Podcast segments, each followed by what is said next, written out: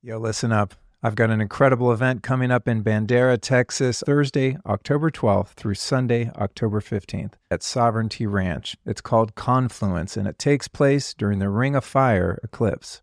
This eclipse carries the frequency of love, harmony, connection, and balance. And let me tell you, when we all join together in community under this eclipse, we create the foundation for a massive shift. So come hang out. I'll be live podcasting with some other amazing speakers and friends like Kelly Brogan, Andrew Kaufman, Mikki Willis, Alec Zeck, Amanda Vollmer, and Shiva Rose, amongst many others. So come get down with us as we shatter the illusion of authority, learn the true energetics of regenerative food, harness the healing power of holistic remedies, foundational skills, and of course, high vibes. Get your tickets and more info at confluence2023.com. And use the code STORY10 for 10% off the entry fee. And this discount is for tickets only, so it excludes glamping, camping, food packages, and so on. Again, that's confluence2023.com. And again, the date is Thursday, October 12th through Sunday, October 15th. I'll see you there.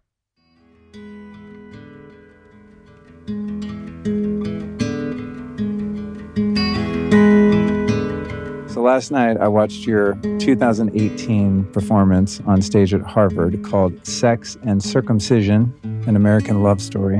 And uh, I was shocked and also highly encouraged by what you had to say. And I think the title threw me off An American Love Story. I thought it was going to be a little bit softer, and it was hardcore.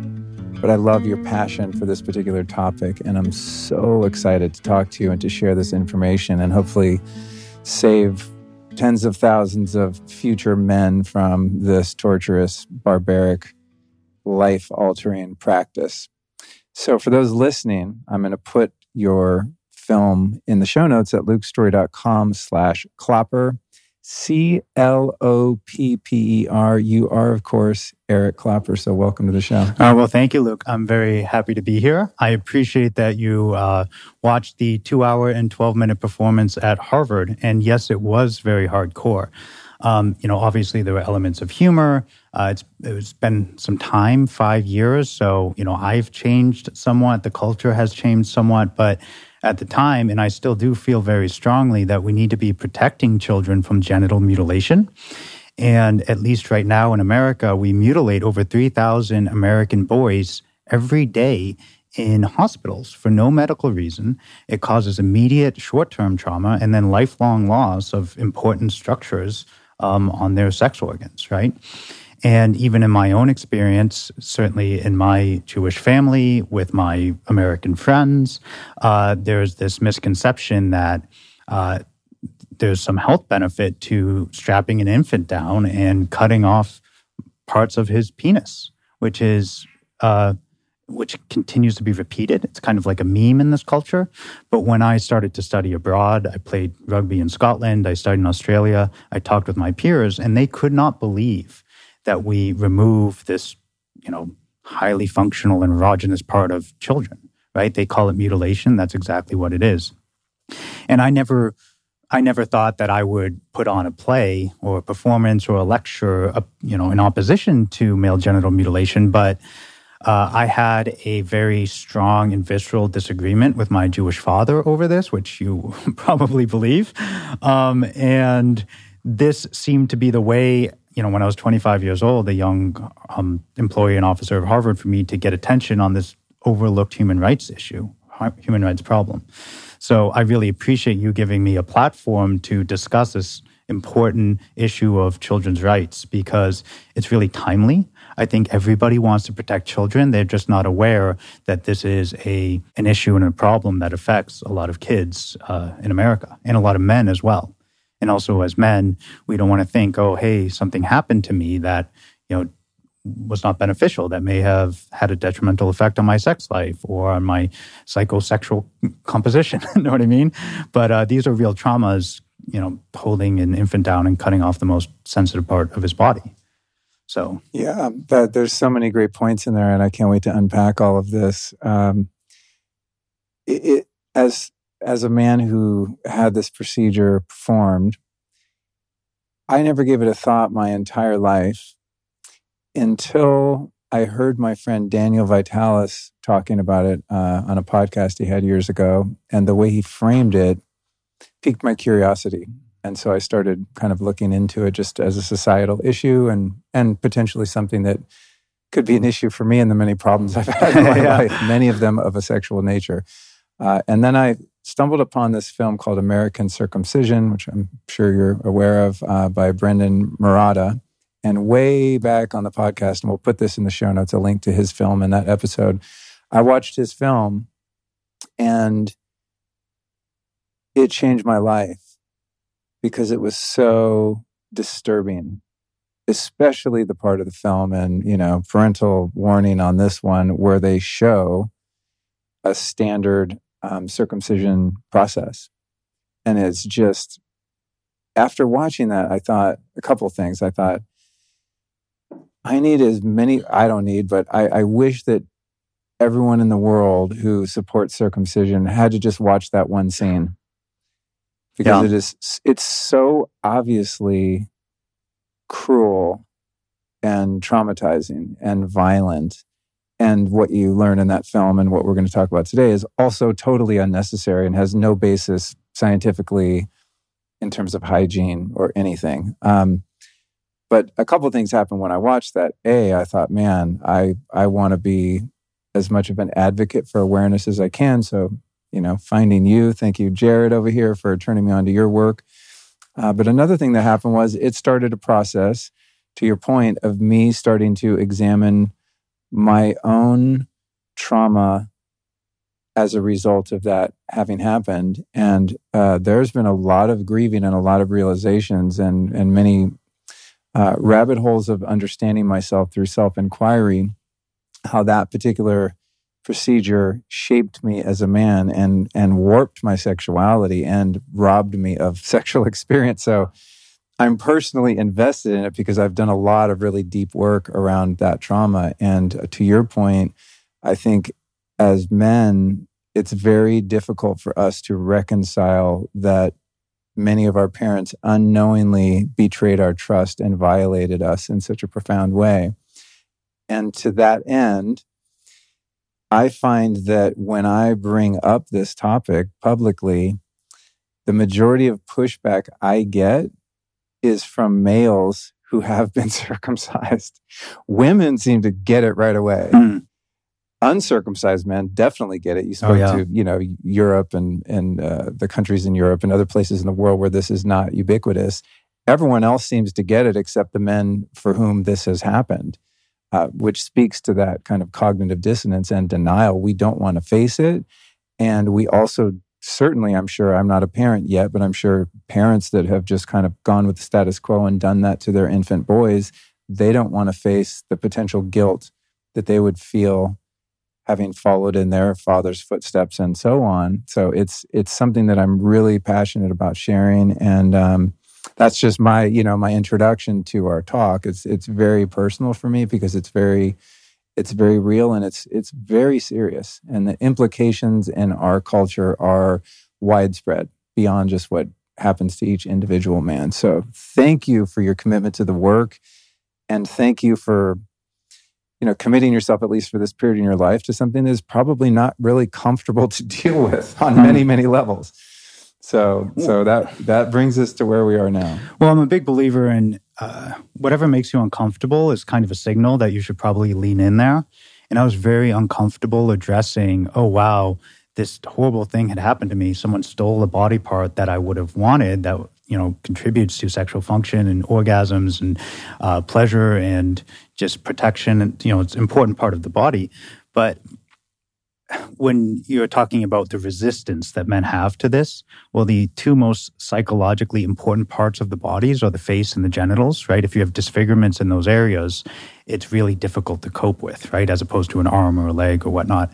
And to understand that this, you know, a lot of men, probably not wisely, but per our culture, they place a lot of importance on oh, m- their genitals. Like as a young man in America, you joke often about penis size and function and all that. But to understand that if you're circumcised, you almost certainly have a scar on your penis where a part of your penis the most sensitive part of your penis should be, right? And that is a difficult thing to uh, understand. Like you said, there's a lot of grieving when you watch Brendan Marotta's film.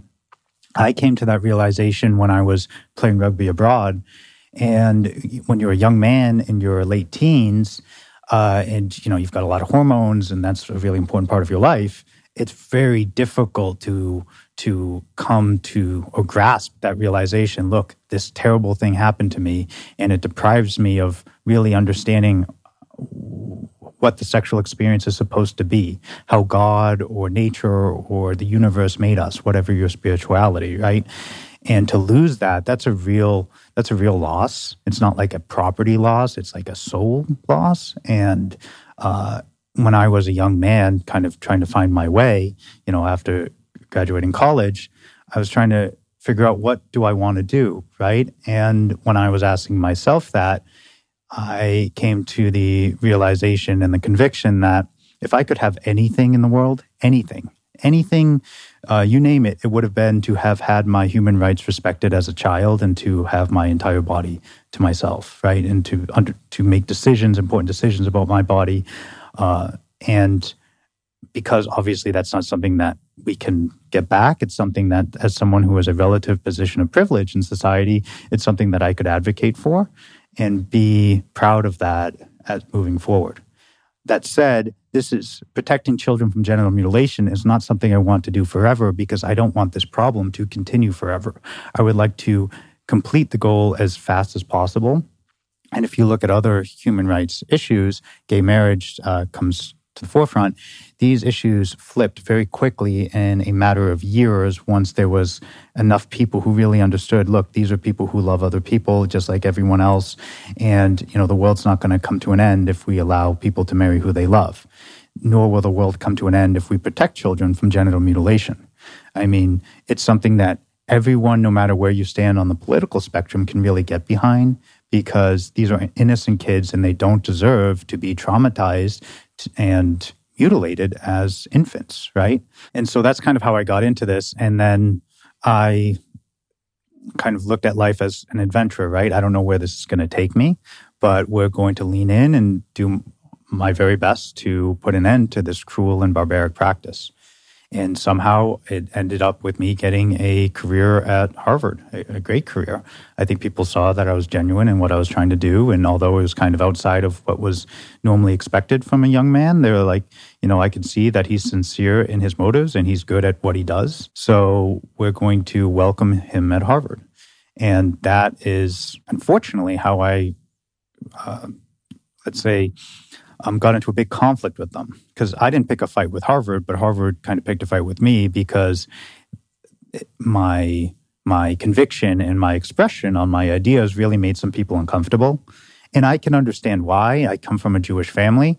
And as a Jew, it is, uh, it's often reiterated when you're young of what we've had to survive to get here, right? Because there's been a lot of persecution and, you know, obviously terrible Holocaust comes to mind at the same time. So you're kind of born into this world where, yes, you're taught to do well and to be ethical, but also you never know the Holocaust could occur. And so when people say things that trigger that trauma, that generational trauma, there becomes a very visceral reaction to that.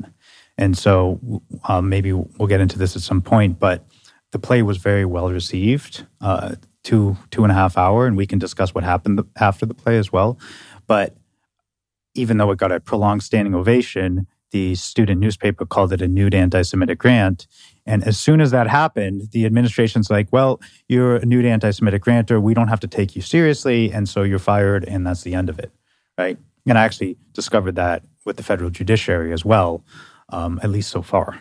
We'll see if the Supreme Court has a different opinion on you know whether or not people have due process rights and can litigate their claims, or if you're falsely accused of anti-Semitism, you know it's game over and we don't have to listen to you. And that's a very dangerous road to walk down because you can be labeled anything. It doesn't have to be anti-Semitic, right? It could be anti-Semitic. It could be racist. It could be I'm not you know not sure. And obviously all, all those things are terrible, but we need to separate the merit of ideas with whatever negative values you impute on people. And I think having a functional, functioning democracy, we need to we need to have the presumption that everyone you deal with is in good faith until proved otherwise.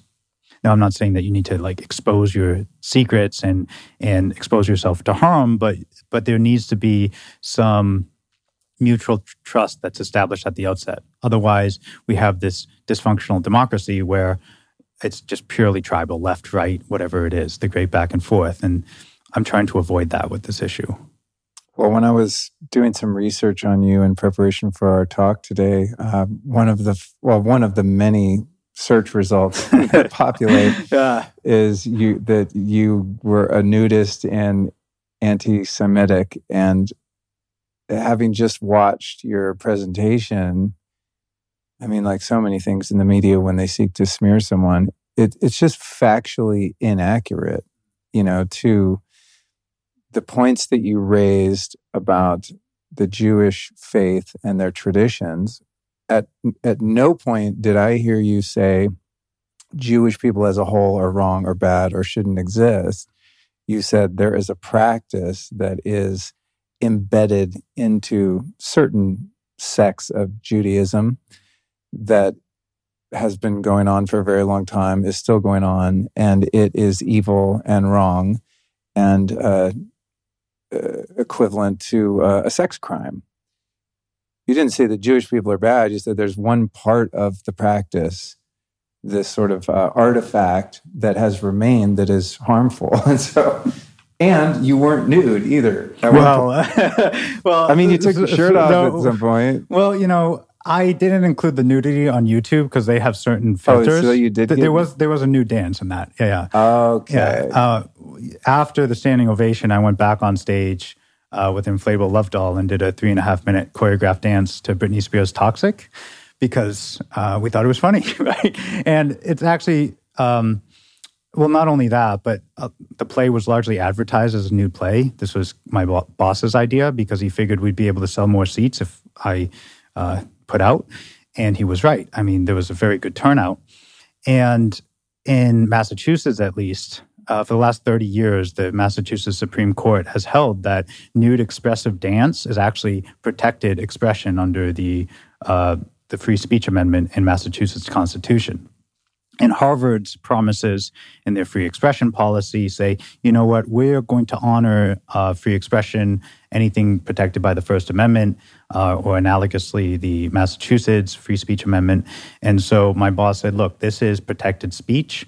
We're going to advertise this as a nude play, and you know that's what we're going to do to increase the profile to get people looking at this and it wasn't just the new dance too it was advertised with eight foot inflatable penises uh, there was the love doll the sex scene all that and this was just to you know i was 25 but i was trying to get attention on this human rights crime right i mean it's just an atrocity to mutilate infants and all of these antics pale in comparison to actually what we do to our baby boys in this country. And that was my attempt to try to shine a light on that. Um, that's yeah, that's funny. Well, it's funny that you, so you were rightfully accused of that one point. Well, accused of being a nudist. yeah, I mean, but like there's anything wrong with that to yeah, begin hey, with. whatever. But that that's so interesting that. God, our world is so freaking backwards. It's interesting that the public outrage was about you being nude and you being critical of certain religious rituals. The outrage wasn't about the content of your talk yeah. and what you're actually pointing to, which is where the outrage should be directed. And yeah. that is the mutilation and torture of young boys in America. It's just like, yeah. Uh, well, per- perhaps that was an error in my st- strategy, right? And moving forward, it's really focused on how do we protect baby boys from genital mutilation. At the same time, I was 25. I didn't have the same platform as I did, and I wanted to gather attention and be bombastic and provocative. And so that was the plan at the time. But I didn't really understand how that would be so like a cartoon caricature attack on me would occur. And worse, that Harvard would fall for it, at least the administrators, hook, line, and sinker, and be like, oh, well, we can't, we can't employ a nude anti-Semitic grantor. It's like, well, I, I'm not, but but oh well it says that on the headline from two student reporters who didn't see the play. And it's like of course. Yeah, yeah of course they did. Yeah yeah. Uh, so, yeah. I always love to offer products that align with the lifestylist mission. And over at Silver Biotics, their mission is to promote active and balanced living through education, science, and the power of nature. I mean, I couldn't have said it better myself. That's what we're all about over here. And their element of choice to achieve that is colloidal silver. It works by disrupting the cellular structure of pathogens, making it impossible for microbes, fungus, and mold to survive. The best thing is, though, that it's safe, non toxic, and has no known side effects. Now, you might have heard of silver, but Silver Biotics has changed the science of silver with their patented SilverSol process. The nanoparticles in SilverSol function continuously and they aren't neutralized like other forms of silver, so they're more bioavailable.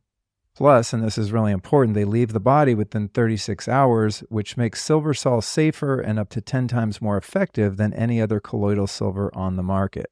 And they haven't been sleeping over at Silver Biotics coming up with ways to get your daily dose. They've got toothpaste, first aid topical gel, skin creams, and immune support drops, sprays, and lozenges. So they've really got all your bases covered, and uh, I just love a number of their different products. I've got them in the medicine cabinet, my travel bag, and all over the place. They're very useful and definitely very effective.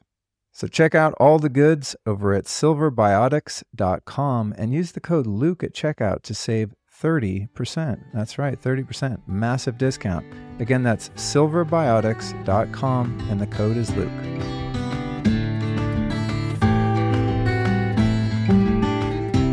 uh, tell us a, a little bit, and I want to get into a lot of the history and the medical implications. There's so many things. I have a long, long list, probably way too much than we have time for today. But uh, give us the the truncated version of the repercussions from Harvard and uh, the subsequent lawsuit that you initiated, and get us up to date on on where the legal proceedings are around that particular event. Mm-hmm. Sure. So Harvard's primary purpose, as far as I understand and was told is to promote vigorous speech and debate and promote people freely expressing themselves, even ideas that may not be fully developed or correct, because it's supposed to be the crucible of debate and in the search for truth, right?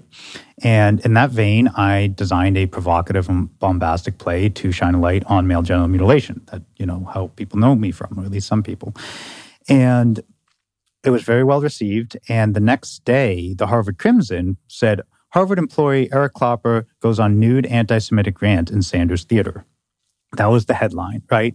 And so that causes a 10 alarm fire. Um, and I understand Harvard's alumni are probably understandably repulsed by anti Semitism. And also, they probably give a lot of money and say, How could you be employing a nude anti Semitic ranter? Right? I saw it in the Crimson, must be true. And so I was immediately put on suspension, paid administrative leave. And Harvard began to lean on my boss, who's a very close friend of mine, Tom Hammond, to say, look, you need to find something wrong that Clopper did so we can fire him. Because if we fire Clopper for what he said and how he expressed himself, then that would show that we're an obviously hypocritical institution that talks out of both sides of our mouths, right? Say, oh, we protect free expression unless you say something that offends somebody, in which case we don't, right? So Harvard leaned on my boss, Tom Hammond, to say, hey, find something to fire him for. And Tom and I were very close. He was my mentor for many years. I feel very fortunate for that. I had stepped in when he needed help a couple years ago, uh, when he was morbidly obese and, and, and not doing well and was about to pass away. He used to joke that I was one of his pallbearers, right? To, for him to tell me, look, I'm not going to be around for too long. And so over the last two years, I had helped him lose about 160 pounds, uh, taking him to the gym every day. So, but he had terminal cancer. So he, his life was kind of in his final chapter, right? And so when Harvard leaned on my boss right after the play to terminate me, Tom's like, "No, I'm not going to do that. There's nothing you can do for me to turn on Clopper. He's my brother, and you know I'm I'm proud to actually stand by the message of his play to protect genital mutilation. I've devoted my life to Harvard, and from my experience at Harvard, you do defend free expression and all that. And this was a 10 alarm fire, right? So, so Harvard instead tried to get my colleagues, student workers to share information that would be grounds to terminate me. And most people, including faculty I worked with, said, no, actually, Klopp is a really good employee and we like him. And so this this investigation to try to find something to terminate me lasted two, three months, right? And eventually when all the students had left for summer and the outrage of what had occurred, because, you know, it was a very well received play, but it was very critical in the Harvard Crimson. So there was like a lot of rumors, like what actually happened, right?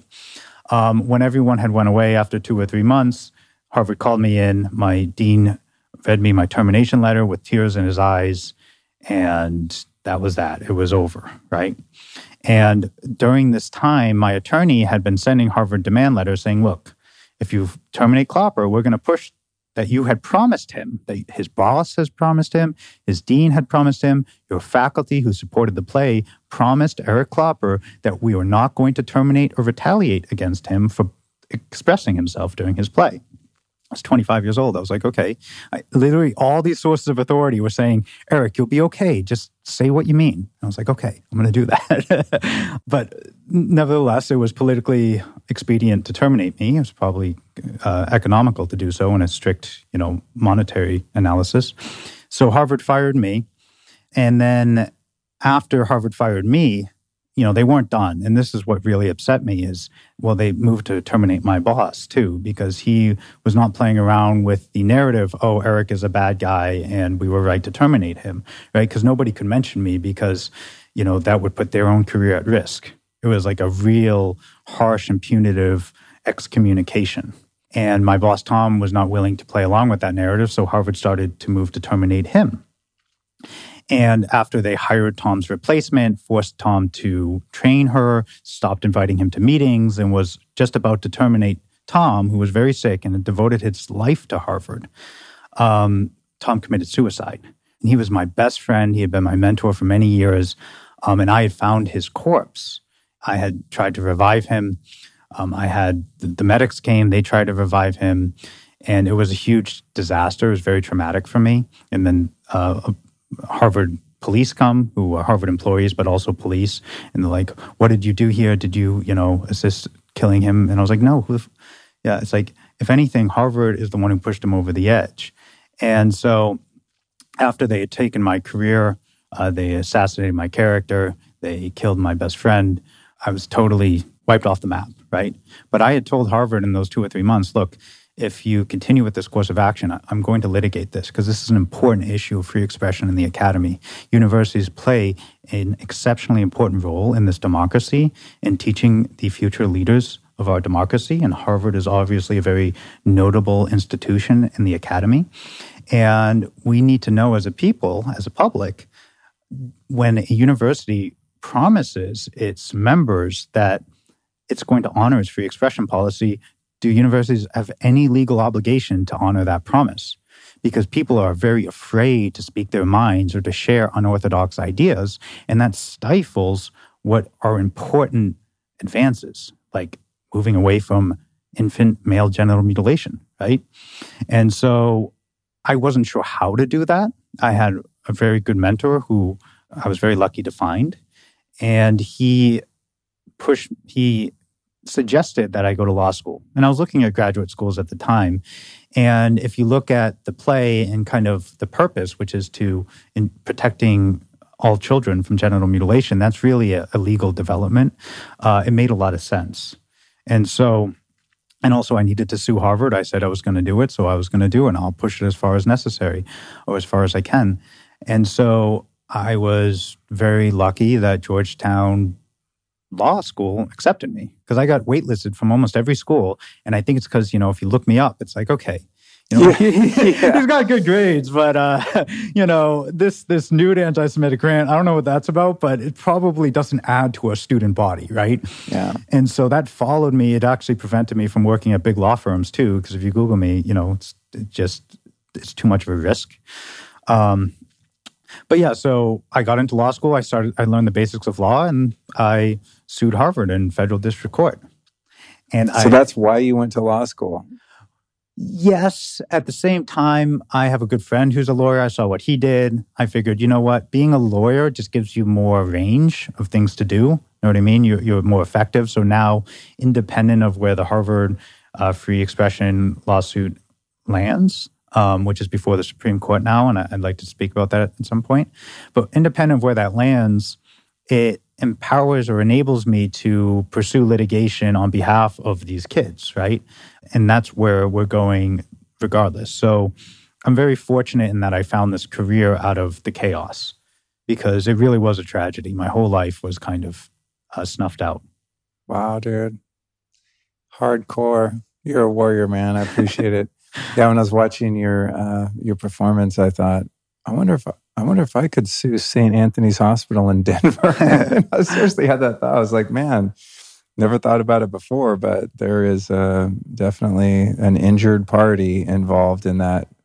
So uh, we'll come back later on to the current status of of your suit and stuff. For the interest of the parents to be listening and men who have uh, been a victim of this procedure, I want to definitely get into some of the details of the historic relevance of this practice, where it came from, why it exists, um, how prevalent it is now, is it declining, all of that kind of stuff. So there, there's a lot to unpack there. Um, but maybe we can start just by having you describe your experience of this taboo. You know, why is this particular topic so hard for people to talk about? And why is it not more prevalent mm. in terms of human rights? Well, I discovered in university how taboo it was because I was a member of a fraternity. And, you know, it, was, it could be crass at times, you know, kind of understated, but when I would bring this topic up, circumcision, I wouldn't call it genital mutilation at the time, with my friends and fraternity brothers, not always the same thing, almost all of them would have this like visceral reaction, like, oh, I can't discuss or engage with this topic. And these were guys who, you know, couldn't discuss and engage with a lot of topics, right? But this particular one was just anathema. They just couldn't, they couldn't grasp the fact that we were talking about it. And I thought that was so bizarre. I was like, we, so we all have been anatomically changed and nobody can discuss it. And I kind of took that as an invitation to lean in. I think a lot of people take it as a, as a signal to back off. But, you know, that's just kind of how I'm made up is, you know, you lean in on the pressure point because there's probably something there. Right.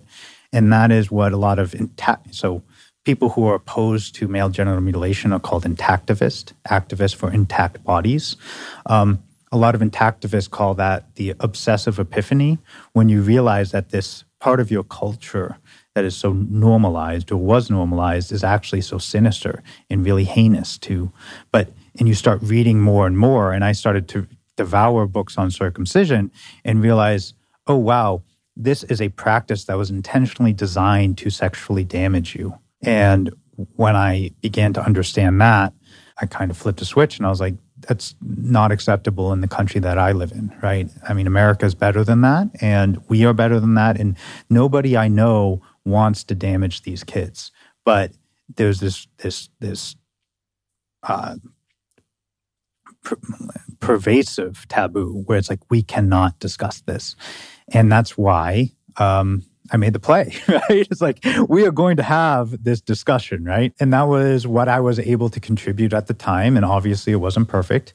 Um, but, you know, in my current capacity, I can contribute in other ways. But the question was like, how do we deal with the taboo or why does it exist? Yeah, or? just, just, yeah, I guess you answered it really. Uh, why is this something that people have such a hard time facing? Why is the dialogue around this?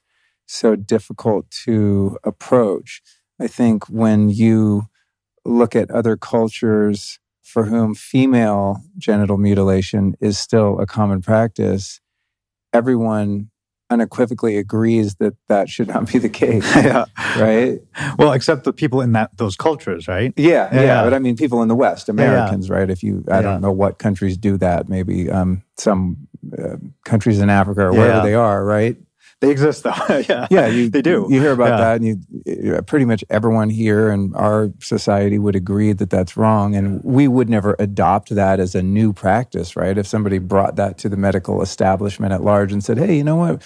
Women, uh, you know, are going to be less prone to UTIs if we, you yeah. know, burn their clitoris with acid uh, at birth. Mm-hmm. Let's go ahead and start implementing that. I mean, there'd be a lot of pushback, and I feel like it yes. wouldn't be taboo. There would be conversations. Yeah. There would be pushback, but for some reason, because this practice is so embedded in our culture and in our medical system, and it's so normalized, it's kind of like it's like this taboo of well if it ain't broke don't fix it kind mm-hmm. of thing. It's like oh this is just what we do. Why question it? If you question it you're weird. Yeah. Why are you so worried about male genitalia? It's it's whatever you know? yeah, yeah. it's just it's like a difficult topic to, for people to talk about. And and maybe maybe i answered my own question earlier you know that it has to do with um, as a man who's had it done we we don't want to face that trauma. It's like talk about shadow work man. I mean yeah. that's like the first few days of your life, the ultimate shadow was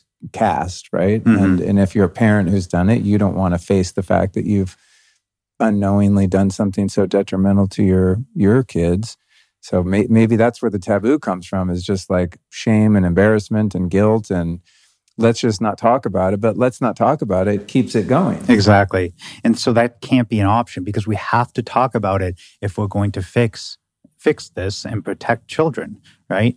And so, but as you said, people don't talk about it because it may reflect negatively on their own image or their own sexuality. It may reflect negatively on their relationship with their parents. Um, as you probably can believe, I've had some disagreements with my father over this, and you know we've. Where Where are you and your dad in this conversation now? Uh, well, we're we've both grown significantly, and you know we're we're much closer. We're not like I wouldn't say we're best friends or anything, but you know we we can. Uh, understand and see each other. And my family does not circumcise anymore. So really, yeah.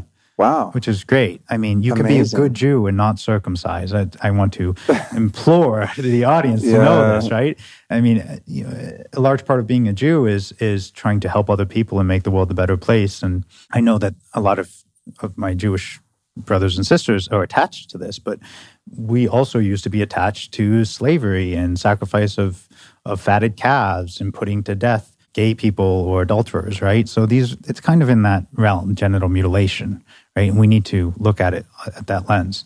But it has so many negative negative implications. It's like a negative mirror to see, oh wow, we really are let's say ignorant is the best the best adjective because I don't think it's malevolence. I just think it's inertial ignorance that we keep doing this. But uh, somebody's got to got to oh people like you, like me, we need to discuss this and and and really confront it because it's not okay to mutilate infants, right? I mean, it's hard to it's hard to imagine something so sinister, but it's true. It's no different than cutting off parts of a uh, baby girl's genitalia and selling them for profit. But that's what we do to our baby boys. And over 30 years ago, in the 90s, we decided as a nation to outlaw female genital mutilation in 1996. Which is also crazy that it was that recent. that was well, that's true. You know? I'm well, like, if, when I heard that stat years ago, I remember, oh, that's great. And I thought, wait a minute, that was like a few years ago. Yeah, yeah, what? So the federal government outlawed it, and about 30 states outlawed it. And that's great, and we commend it. But there's a very clear gap in the floor of children's rights and protections. And we just want to fix that gap and protect all children. So that's kind of where we're going with this now. And my law firm, the Kane Law Firm in Los Angeles, we believe that if we we bring challenges on constitutional equal protection grounds of these anti-FGM statutes that will force the judiciary and the legislature to reckon with this obvious violation of equal protection right? And we're going to encourage the legislatures in those states say, look, it's great and admirable you protect women and you have been doing this for over 30 years, but it's time we protect all children. This is a timely message. It's something that that can, should, and will catch on, and um, that is the plan. What do you think? Uh, and this is going to be intuitive conjecture at best, because I, I do want to get into you lay out so many facts in your presentation that are irrefutable. Yeah. Just, it's just true, right? Yeah. And there's just no wiggling around it. But I look at this issue sometimes from a philosophical standpoint because, of course, I'm just always unpacking my own personality and issues that I'm working on or issues that I've worked through. Broadly speaking, the, I'm going to share my thoughts with you and see if you can corroborate them or if you have anything to add or counter. Um, I think that this practice has so much to do with sexual violence perpetuated by men in our culture. I think that it has helped the proliferation of pornography.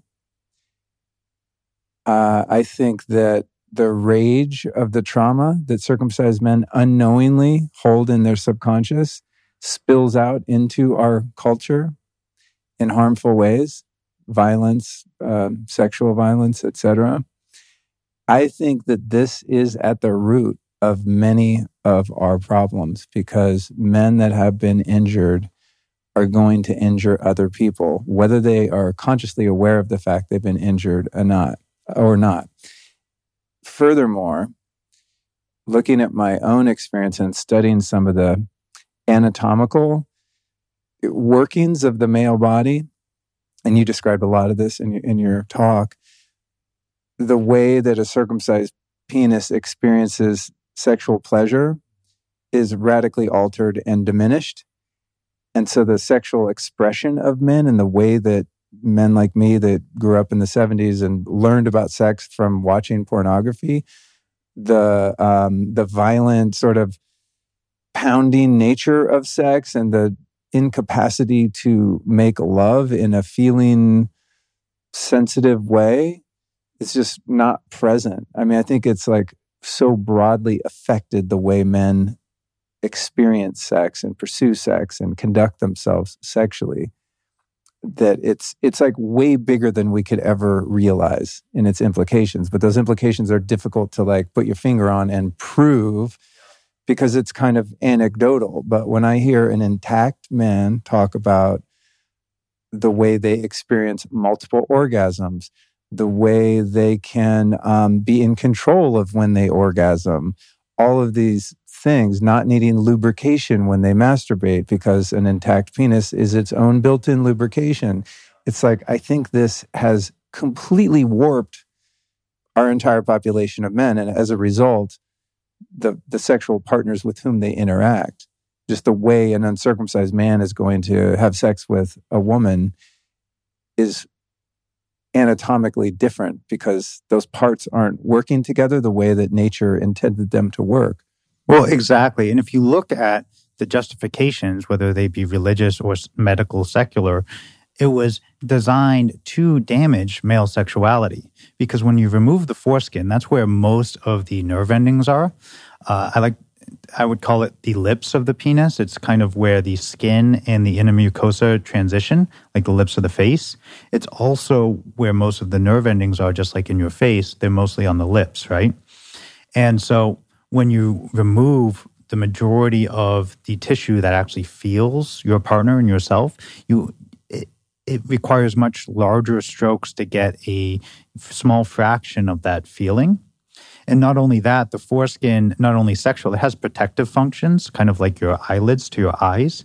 So if you were to remove your eyelids, not only would you be disfigured, but your eye would not function well. It would be dried out. You wouldn't be able to see well. Well, same with the head of the penis. It's an internal structure. And so the foreskin keeps it internal. It keeps it warm, moist, kind of like your tongue. And so you feel far more with the head or the glans of the penis. You have far more sensory tissue to feel yourself and your partner. And because it's a double layered tissue, not only do you have more sensory nerve endings, but they rub against each other. So you can move very little and an intact man, instead of being like a jackhammer, you're more like dancing with your partner and you could be very close with them, which also uh, enables more clitoral stimulation because you're rubbing against the bodies instead of going like this. Right. It's, it's this is what I'm saying. Yeah.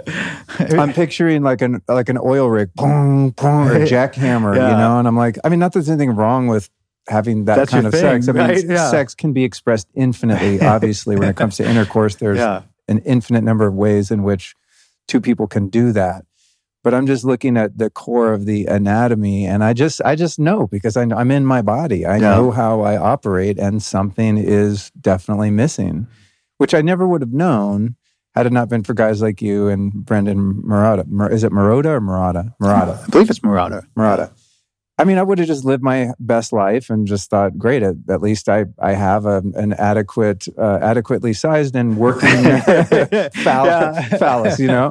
Um, but then when I realized, wait, but it could it could have been different. Yes. You know, and I, I think that that's part of the cognitive dissonance of men, especially circumcised men, not wanting to face this. Is like, who wants to live the remainder of your days for the next 60 or however many years, knowing that you got really robbed out of a vital part of human experience, not just for your own pleasure, but as you indicated, you know, the clitoral stimulation that would be present in two intact heterosexual partners fornicating, right? Yeah. And like why women seem to get left out of the orgasm equation so much during sexual interactions and the need for lubrication and all of this. It's just like it's it's so wrong on so many levels, not only like the cruelty and the trauma, but just the functionality of it. And and I think that this lack of full experience on behalf of males warps our sexuality, as I said, you know, and leads us into needing the overstimulation of pornography, right? Like, let's mm. say that your your penis is fully intact. It's like when you're a little boy, you didn't need pornography or any kind of stimuli to get really excited and and climax or get an erection, right? Yeah.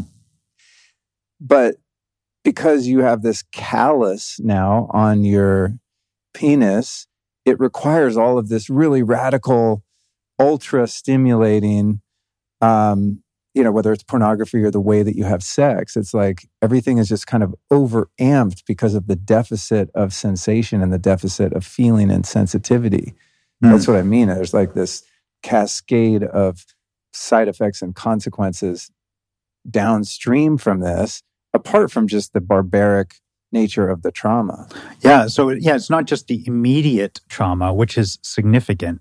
I mean, there have been studies, I haven't looked at them in, in a while, but they would actually measure the pitch and the fervor of infant screams during various stages of the circumcision. And they found, like, oh, well, when the genitals are being torn apart, they're screaming the loudest. And it's like, obviously, and their cortisol, their stress hormone spike, they have trouble bonding with their mothers afterwards.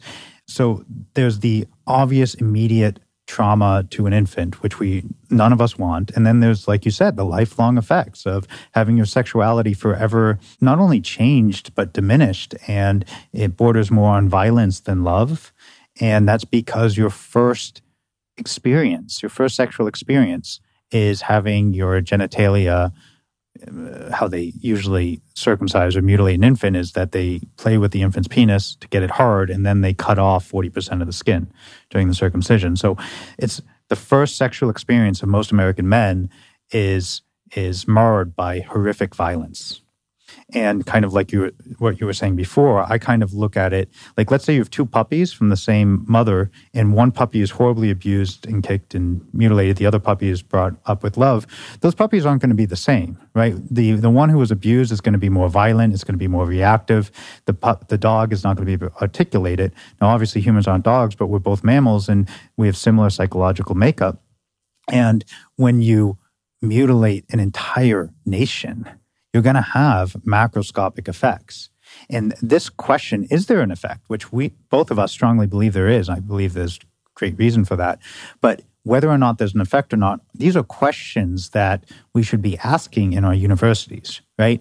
And, you know, when you know, a university as notable as Harvard or, you know, other universities of that tier begin to squash conversation about this, that's kind of a a sign, oh, wow, this is probably important.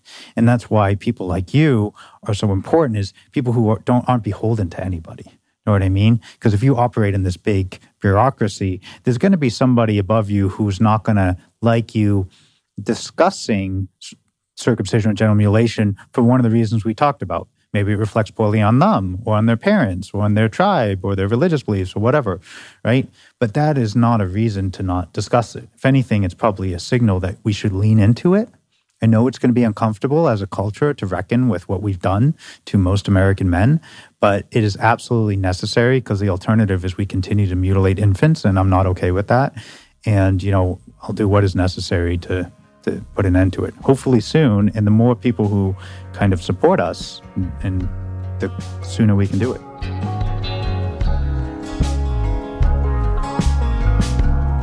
Getting older is just one of those things, man. It happens to the best of us, even your humble host. I'm about to turn 53 this year. Yikes.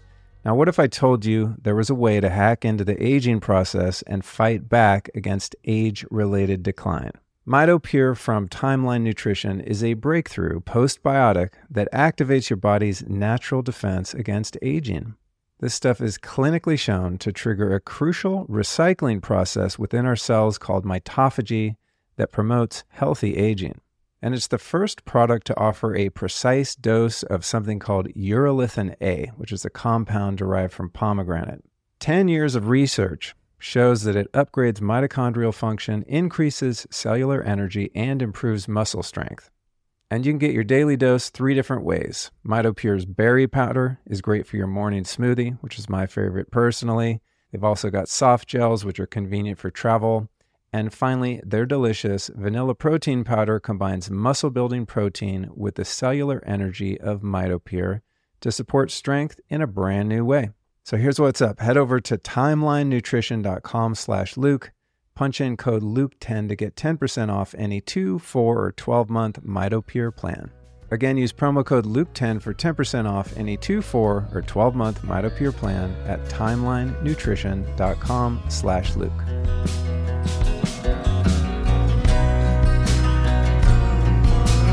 Tell us about the different methods of this procedure in terms of the severity of pain and, and trauma. I know there's different medical apparatus that's is. used uh, in the more hardcore, um, ritualistic. Um, Would you like? um, what do you call it? Rabbinical? Yeah, rabbinical practice. Yeah. Like I know there's kind of a range of how it's done, from mm-hmm. super traumatic and I would use the word satanic personally to maybe more humane? Is there yeah. any way, aside from the repercussions, but the actual act and the initial trauma itself, is there a gradient in terms of the severity? Well, I'm going to say something you may be surprised by this, but Judaism, when they adopted circumcision, it was actually a progressive step because they were moving away from child sacrifice right? So instead of killing the whole child, you just kill an essential part of him. And the original circumcision uh, was called the milah, is just a cut, and you would just cut off the overhanging tip of the foreskin. See, people don't, oh, Americans, excuse me, largely don't know what a foreskin is. It's actually a massive structure. It's about the size of my palm or your palm. And it really extends over the head of the penis, and you can cut off just the top and still keep most of the foreskin. And so the original Jewish circumcision used to be just the the tip, the overhanging tip, and um, over time, rabbis radicalized it by not only cutting the overhanging tip, but they would use their fingernails to shred the genital mucosa because the foreskin and the head of the penis are fused until almost puberty for most boys. So the rabbis or mohels used to just cut off the very tip of the foreskin. And what had happened historically is that some Jewish men didn't want to be circumcised. And so they were able to stretch the remaining foreskin over the head of the penis and appear intact or as a Gentile, which was important in the ancient Greek Olympics because. Uh, as nature designed us, the head of the penis usually isn't exposed unless you are sexually aroused right? And so if the head of the penis was exposed, at least in ancient Greece, it was seen as a crude, um, a crude depiction of an erection, right? So Jews were able to uh, better fit in with society. And this really upset rabbis. So around 200 AD, rabbis radicalized the circumcision. And so instead of just cutting the overhanging tip of the foreskin off, it was an ablation of the entire tissue. And so uh, mohels, which were often rabbis, but mohels would sharpen their fingernails and after they would cut off the tip of the foreskin, using some, you know, uh, ceremonial scissors, they would use their sharpened fingernails to tear the genital structures of the infant apart because w- what a lot of people are unaware is the foreskin and the head of the penis are fused until puberty for most boys. So you would actually have to tear the genitals apart with your fingernails to complete the circumcision. And this was an extreme form of genital mutilation. We're talking 40, 50% of the skin of the penis and most of the sensory tissue, all the mobility, a lot of the protective functions. And because this was such an extreme violence, kids were dying, whether by infection or blood loss. So, what Judaism started implementing was called metzitzah b'peh, which is uh, moils, sometimes rabbis would actually suck on the, the bleeding penis of the infant. And this, these were the three stages of the religious circumcision, which continued to almost the 1840s. And after Judaism got a lot of flack and had some introspection, they said, you know what, we're not going to do the sucking of the penis anymore. Uh, at least almost all of Judaism, with the exception of super Orthodox sects who still perform that in like hardcore Orthodox sections, like in Brooklyn, New York. And this is lawful. The the, the practice as it continues yeah. to this day in, in you know in obscure enclaves of that culture. I mean, like how how does Child Protective Services not get called when at the wherever they're doing this, the synagogue down the street or someone's home where a rabbi is giving bloody fellatio to an infant. How is that not being reported or how is that not a crime? I, I'm totally shocked and mystified that that is, I'm shocked that circumcision in any capacity is still happening, but yeah. this part is really, really warped. Well, it's pro- probably largely political, right? Because these Orthodox sects, they're a huge voting bloc, right? And so who's ever in charge of these neighborhoods, typically, you know, you need to be, you need the support of the religious leaders. And I know that New York Health um, Service, I'm not exactly sure the official title, they put out a notice to uh, Moyles and the Orthodox community saying, we advise you to no longer perform metzitzah b'peh. And uh, it didn't really have any effect at all because this is the religion and this is what we must do. But most Jews are reform humanists. They want to do what's best for people and they evolve and grow with time. So um, this is like an extreme minority, but it does happen. And if something's lawful or not, it's it's not prosecuted, right? So it's de facto lawful. Um, and because it's religious, you know, it's it kind of escapes the you could argue overt sexual nature of the practice of sucking on the genitalia of an infant, right? I mean, come on. I mean, whose whose whose job is that? How do you convince someone like, hey, your role in this ritual is doing this? I mean, I'm just yeah, it, it gives me the willies. I'm but. shook. I've I've heard that and didn't you know didn't research to validate that historically or if, well, if there were, still at all articles in Washington Post or of that caliber saying, you know, here's a baby who got herpes because of mouth to genitalia contact from, you know, a moil. And his brain has been totally destroyed for life because infants don't have the same immuno. What's a moil? Uh, so a moil is a ritual circumciser. Like that's the term. Oh, that's like their yeah. role specifically. Yeah. And rabbis can be moils, moils can be rabbis, but they're not necessarily the same. Okay. Like a, I believe a shakdol is is the the religious practitioner who slices the the animal's throat from ear to ear, right? Um, like there's different terms for people who do different things, the rituals.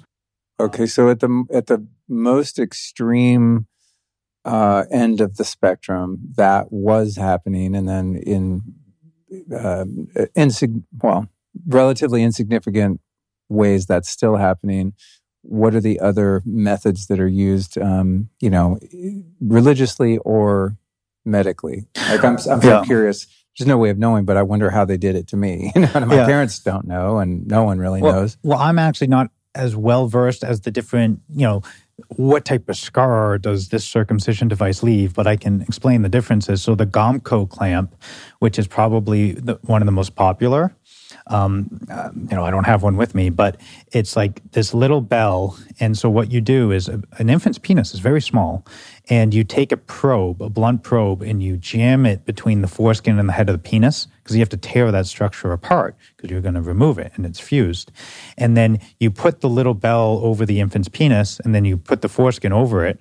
And then there's like this little contraption that you twist and it crushes the infant's foreskin, the most erogenous part of his body, with thousands and thousands of pounds of force. And so what that does is it not only removes the lips of the genitalia, but it it's supposed to promote uh, blood coagulation so the infant doesn't bleed to death. It's extremely traumatic. Babies have have burst their lungs just screaming so hard as their genitals are being torn apart. And this is what happens to to most American men, right? So talk about trauma. So that's probably the most popular is the Gomco clamp. There's also something called the Mogen clamp, which is kind of like scissors like this. And you just pull you, you also do the blunt force, you know, you tear the structures apart and then you pull the foreskin over and you cut it off. Now, the problem with that is, again, an infant's penis is exceptionally small. So a lot of people lose part of the head of their penis when you do this as well. And then the the last, well, actually, there are more versions as I talk. There's the Plastibell, which is, you know, if you when you're a kid and you uh, tie a string around your finger and you can see it turn purple or whatever, what they do is they tie a string around the foreskin uh, essentially for a week, and then no blood gets to it, it, it, all the tissue dies and it falls off. Apparently, that leaves like a really big scar. And then there's the um, electro. Uh, it's like the electrocautery gun or whatever. It's a high voltage gun, and you literally go around the penis with this extremely hot high voltage gun and to remove the foreskin. And that has the the highest rate of complications. And these are high rates of complications. There's no law that you have to report them, but there's like good evidence that suggests about 10% have terrible complications, including loss of entire penis and death. But there was a very high profile little boy who lost his entire penis, David Reimer, with the electrocautery gun. And so the doctor was like, oh, I guess we're going to raise him as a girl. Well, obviously, you have hormones that tell your body you're a man with the Y hormone and all that. So he is getting conflicting uh, inputs, right, from his body and society, telling him he's a girl. Oh, well, he was actually boy, and his penis was was removed from a botched circumcision, and uh, it was a very high profile event because he eventually committed suicide because you know very traumatic what went on with him. So, I think you know those are the four different types I know off the top of my head. All of them are brutal. All of them leave a scar. All of them uh, result in lifelong uh, sexual loss and dysfunction to a certain degree. But um, those are the ways, and I'm sure there are more because if you can make money off this, there are people who will make various devices to uh, remove this part of the body. And during uh, a, a traditional Western medical birth, this would be something that is just kind of automatically on the schedule and a billed line item in the procedure unless a parent is knowledgeable and says, "Oh, hey, we don't want to do this other thing that you want to do." Is that is that kind of how it goes, or do you think that's even nowadays? Is it in the conversation at all with your your medical team at birth like oh hey do you guys even want to do this? Is it is it in the conversation or is it just something they just automatically schedule and they're just going to do it if you don't say otherwise? It's a great question. It's not not intentionally aging you but when you were born this was before informed consent. Like i think in the 80s or 70s i was, was born a, in 70 okay so you, right before there was a series of cases where informed consent, we all know about that now, but it wasn't a thing. It was, oh, you're born, you're circumcised. Your parents would probably have to go out of their way to make sure that you're not. And the, the hospital can um, collect money for it, right? So it's a great practice if you're a doctor in your hospital, you're trying to make money. Um, but after the 70s and 80s, you would need to at least sign a consent form. And the consent form needs to disclose all the material risks and the benefits of the procedure. Now, these consent forms are woefully deficient, but usually parents will have to at least sign something to give the hospital consent to perform this. Now, there's a huge array of legal problems with consenting to a medically unnecessary surgery, right?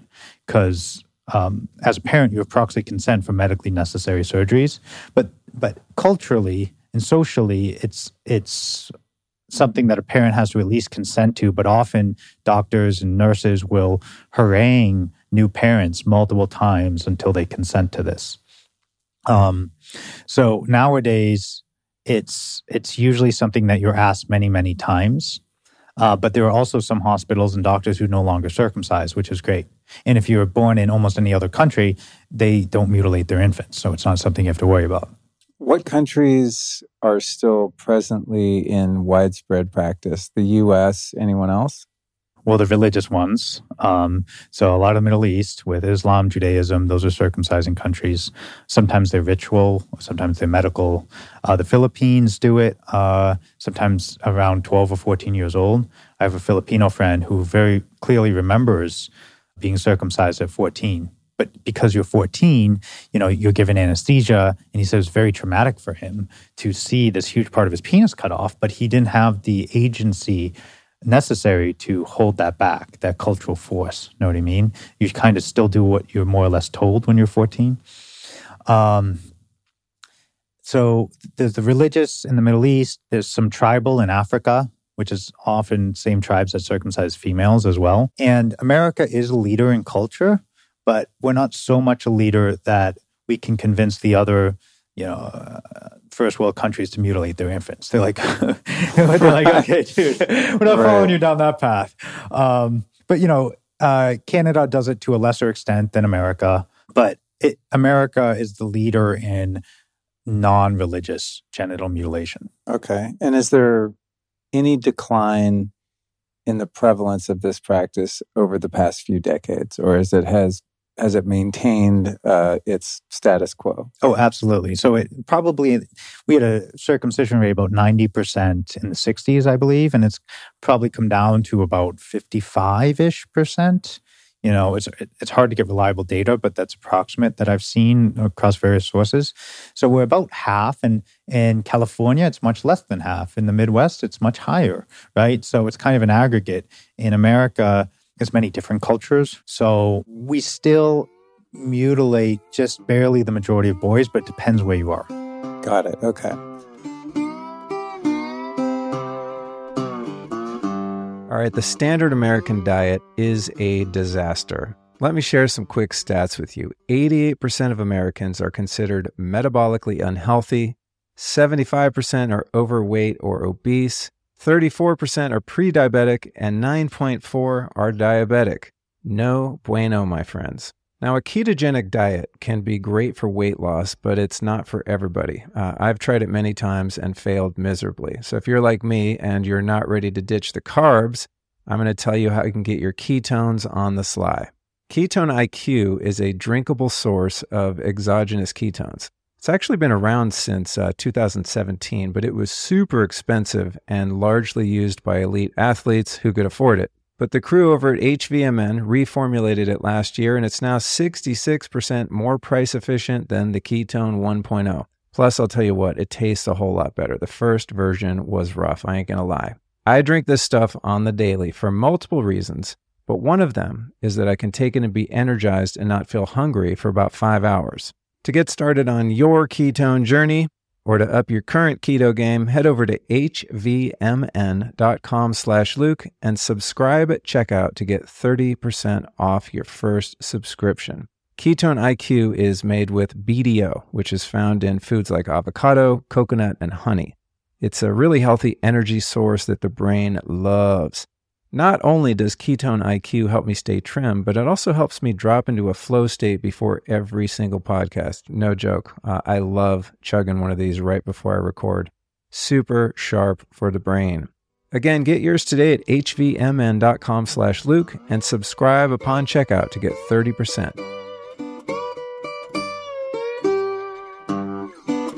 Now, many people listening to this conversation or watching this conversation will, up until this point, probably be thinking, wow, this sounds really bad. But I heard that mm. there are medical reasons that are valid as yeah. to why we've been doing this. Um, UTIs, resistance to HIV, it's more sanitary, and so on. Yeah. I'm sure you're very familiar with the defenses.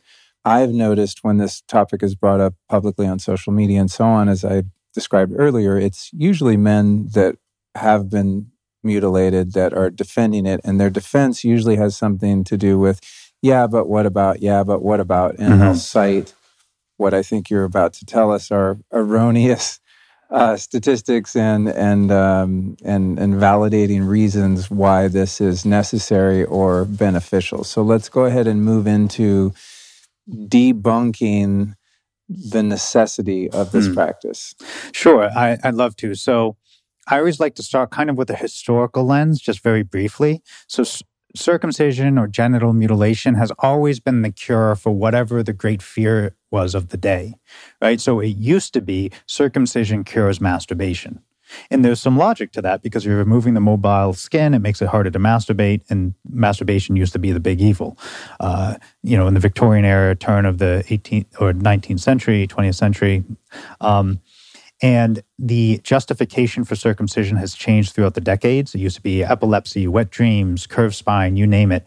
Uh, oh, really? Yeah, yeah. Oh god. Dude, yeah. So it's it's really if you look at all of the things circumcision cured, it's obvious that they just kind of continue to grasp at straws. But if we look at the contemporary justifications and it's important also to note that the American Academy of Pediatrics, which I devoted 40 minutes to in my performance. You annihilated them. That was beautiful. Thank you. Beautiful. Yeah. Do you know well, what they said in response? Well played. What? Nothing. They've just been totally silent for 10 years because uh, they are the primary medical organization who used to promote circumcision, probably for financial reimbursement. But their policy expired five years after it was issued in 2012. So it's been expired in 2017, and they have, in no way, shape, or form, have been saying circumcision is beneficial because they had many opportunities to uh, double down on their previous justification, and they haven't, and wisely so, because there are legal liability issues to promoting medically unnecessary surgeries that result in men losing their penises and dead babies, right? So, anyway, uh, if you look at the American Academy of Pediatrics, who is probably was on the vanguard of promoting this and no longer is, so we've come a long way, they'll say, okay, well, circumcision may prevent UTIs, urinary tract infections. And if you look at kind of what they say, is anywhere from like three, like 300 to 300,000 circumcisions prevents one UTI. But when someone gives you a range like that, you know, hundreds of thousands, it means they really have no idea what exactly is going on. And when you look at any particular study, you can see that you can find a study that proves both both sides. And that's because people want to isolate genital cutting, genital mutilation, but it usually correlates with a whole host of other uh, cultural behaviors. Right? So the reason that circumcision first was thought that it prevents venereal disease is when they did population studies at the turn of the 20th century. They saw, oh, wow, look, circumcised men have lower rates of syphilis and gonorrhea and the venereal diseases of the time. But when you look at actually what those studies show, it was actually the Jewish population versus the Gentile population. And because Judaism, especially back then, was more um, conservative, it, it did not promote philandering and, and premarital sex, it was those practices that resulted in a lower um, venereal disease rate, not uh, not the presence or absence uh, of a foreskin. What a sleight of hand! That. Yeah, yeah. I don't think it was intentional. It was just like, look at this. Just, yeah, yeah, yeah. And it, it, validates your belief. Oh, wow, you know, this really is he- healthy and, and good. Then, if you know you're raised in that religion. Um, now it, it used to be HIV. Uh, circumcision prevents HIV, but if you look at the per capita rate of HIV, you know HIV per person in America versus Europe, European men, somewhat similar cultures, European men have much lower rates of HIV than American men. And American men are circumcised or generally, generally mutilated far more than European men. They don't do that in Europe. So if you were to look at a pure, a pure just comparison, population wise, circumcision probably promotes the incidence of HIV. And that makes sense if you were to analyze the mechanics of intercourse, because when you remove the mobile skin, there's a lot more friction, there's a lot less lubrication, and that creates bleeding and places for pathogens to infect both partners. But the reason that HIV has become a mean that circumcision prevents HIV is because there were a series of studies that all found curiously, the exact same percentage, which is mathematically practically impossible, uh, that circumcision reduces your rate of contracting HIV by like 1.6% or something. And the media, across American media, they said, oh, look, circumcision reduces your chance of contracting HIV by 60%, six zero. So, what's the difference? Well, what these media companies were doing is they were taking a relative risk reduction, saying, oh, instead of 2.6% of, of intact men getting HIV and 1% of mutilated men, you compare those two numbers, and 1% is 60% less than 2.6%. Does that make sense? So when you compare two very small numbers, the percentages of those could be big. And when you look at actually the methodology of those studies, what you find is if you were circumcised, if you were mutilated, well, you have two full months where you cannot have sex. So that reduces your time frame of contracting HIV, which could account for the difference. Also, if you were circumcised, you were part of the, the control group who was taught how to use condoms. And that alone could account for the difference. But that didn't matter because the narrative that was desired to be pushed was that circumcision or genital mutilation was healthy. And we need to push that because there were probably people who were selling uh, devices to circumcise uh, boys and men, and they wanted to sell those devices, right? Or whatever it may be, or they wanted to feel good about uh, what their culture did. And if it's healthy, then how could it be harmful? But when you take a critical look at all of these justifications, they don't withstand scrutiny. And if you look at the academic literature, both uh, the contemporary ethical analysis and a lot of the medical literature, it says the exact opposite. Look, we need to respect people's rights to make important decisions about their own bodies. This causes immediate pain and trauma. And if you look at the just a population analysis between American and European men, European men have much lower rates of STDs which doesn't necessarily mean that genital mutilation lowers your chance of contracting an STD, or increases, wait, that doesn't necessarily mean that circumcision lowers your chance of contracting an STD. But the very fact that European men have lower rates of STDs suggests that circumcision increases your rate of contracting an STD. And that makes sense, you know, harkening back to kind of the mechanics discussion we're talking about. Um, but people are very susceptible to promoting ideas and views that that confirm their previous beliefs, you know, confirmation bias. And so in America, I'm sure a huge percentage of the the publications who are pushing this narrative were circumcised themselves and said, "Oh, well, this is good. This justifies my body. It justifies what I did to my kids or my beliefs from my culture, whether it be religious or secular or, or you name it." But um, I'm happy to dive more into that if you want. But if you were to look at this issue from a kind of uh, a, a wider landscape, let's say that circumcision, removing the labia of female infants, reduced their chance of contracting HPV by 50%. Wouldn't even be a conversation. It would say, no, we're going to respect these uh, these women's rights to decide what happens to their body. They're fully competent to decide how much of their body they want to keep, and it's irrelevant. And so, to here, it's morally irrelevant uh, whether or not circumcision had some prophylactic effect. And even if it did, infants aren't sexually active and men can make those decisions when they get older. And when we look at intact men in Europe and across the world, they don't cut off their foreskin. This is incredibly erogenous. They get they get orgasms from this tissue. It makes them better lovers. It, it promotes comfort and um, and that's what we have evolved to be. Right? These are important structures. So I think it just one of the most persuasive things to humans, though, is if you continue to repeat something over and over and over and over again, it just kind of becomes part of your being, right? That's how we're we're trained. So we're kind of overcoming this inertial ignorance. But we live in the age of information today, which is why I'm so uh, well grateful to be here. One, so thank you. But and two, uh, optimistic that the younger generation is going to see through this BS because there is no uh, medical organization who's promoting it anymore. It's just this inertial ignorance, I would say. It's like a it's a habit. Yeah. It's like a cultural habit, mm-hmm. right? Yeah, because I I don't see any there's so much medical propaganda, right? Because there's so much profit to be made around things like vaccines and so much of the uh, nonsense we've seen in the past 3 years. When there's uh, a profit to be made, the medical establishment goes on a full propaganda assault to Mm-hmm. brainwash the populace to take their medications and have their procedures, right? I've now that you mention that, it's funny. I've never seen any medical establishment promotion of circumcision. Mhm. It's like they don't need to because there's this generational cascade. Well, my grandfather had it done, so they did it to my dad, and then my dad authorized having it done to me, or I guess in my case, before informed consent, it just was automated Yeah. part of the process, unfortunately.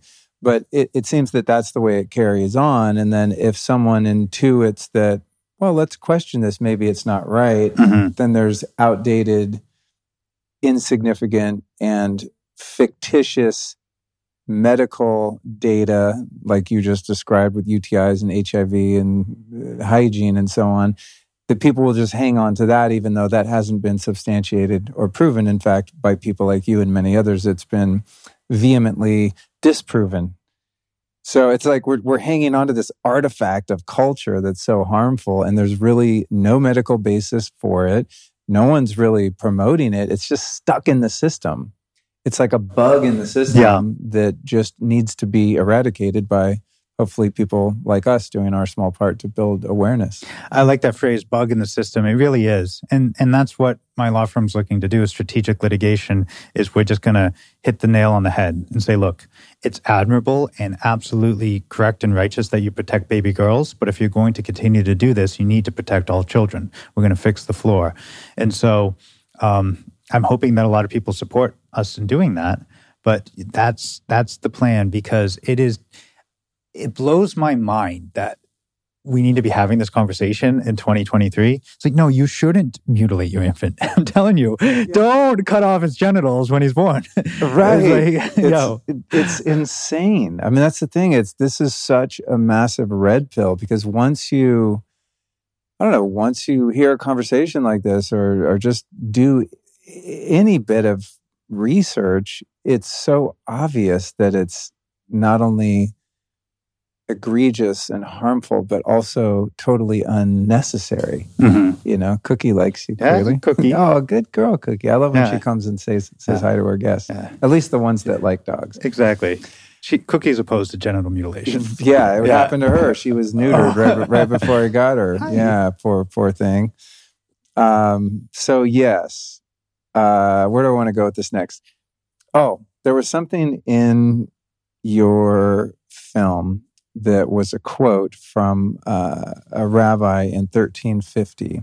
If there's no legitimate medical reason to do this, and we're just doing it because it's this cultural artifact, this bug in the system, how how did it start? And like what was the motivation to get this thing going originally? And, and i ask that because it seems like it was unequivocally nefarious. There's no way that when humans started to do this to baby boys that they had any positive intentions and it's it's something having to do with like diminishing your sexual expression, um, you know, stopping masturbating. It's it's like to turn young boys into abused slaves or something of that nature. It is it is to me the origins of it are just demonic. There's no other way I can say it. And there was a quote that I screenshotted and sent to Jared from my notes here from this rabbi. It says, she too will speaking of and maybe you can unpack it but it's speaking about women she too will court the man who is uncircumcised in the flesh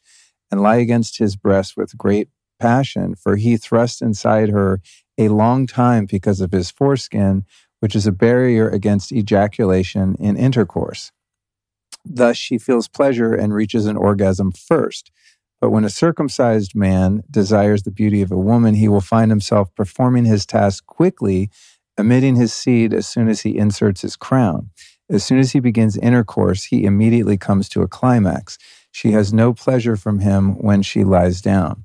So, to the nefarious origins of this, it seems like part of this is also to rob females of their sexual pleasure too, because it makes the circumcised man finish quickly and be, uh, you know, a premature ejaculator, and just Mm. makes the whole experience for both parties much less enthralling and ecstatic. And I don't know why that one just jumped out at me because I always think of it as like, oh, men are really getting screwed on this one. But also the female partners of circumcised men are as well. And it seems to be that, uh, at least in some part, uh, this was intentional mm-hmm. to diminish both of our sexual pleasure and experience.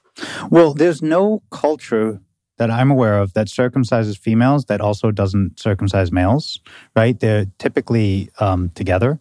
Uh, Judaism only in America only uh, circumcises men, right? But in terms of the quote you believe, it also jumped out at me. That's why I included it in the play. I believe Isaac it's, just, it's insane. Yeah. it's like, what? Yeah. This is so evil. well, Judaism speaks in many voices, right? And some rabbis are sex positive and some are not, like him. And so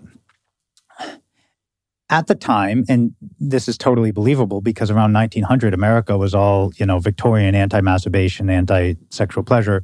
Um, but at the time, at least among you know some Jewish sects, is is seen as an either or. You can either be sexually attuned uh, as a human, or you can be spiritually attuned, but you can't be both. And sexual sexual pleasure and pursuit detracts from your relationship with God right? And so it's seen as a good thing to damage men's sexuality. And if that damages female sexuality as well, well, that's great because we want our woman to be uh, more connected with the creator as well. So that was really kind of the rationale of of some voices in Judaism in promoting this. Do you think we should cover the five censored facts? Or do you think we've already essentially uh, wrapped them up throughout this conversation? I think we more or less covered them, and we can okay. get uh, you know people who want to watch the play and see kind of the step by step process.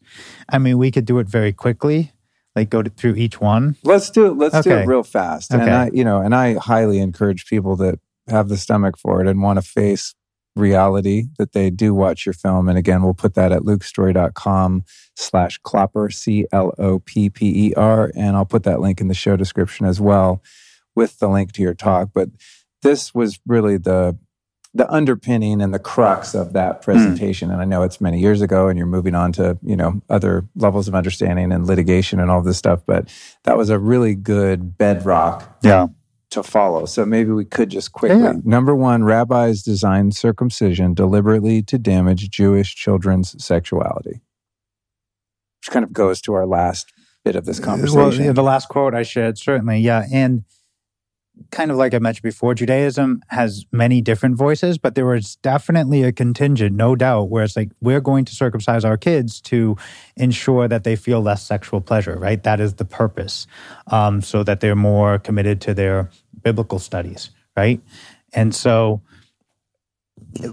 for people to understand that is is unsettling right because we're always taught you know don't don't rock the boat. You don't want to say anything insensitive about anybody's religion or whatnot. And that's not my objective by any means. At the same time, the reality is there was definitely a strong uh, contingent of religious voices, it could be Judaism and Islam as well, who wanted to um, sexually damage their boys, right? And there's a whole host of quotes. I think I include Moses Maimonides, Maimonides, you know, approximately, who said, there is no question about it. This weakens the male sexual organ, and that is the purpose of doing so, right?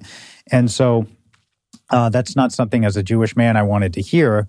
But when there's a consistent narrative over thousands of years of what the purpose of this practice was, it's hard to ignore and throw out entirely, right? Because it's the same practice.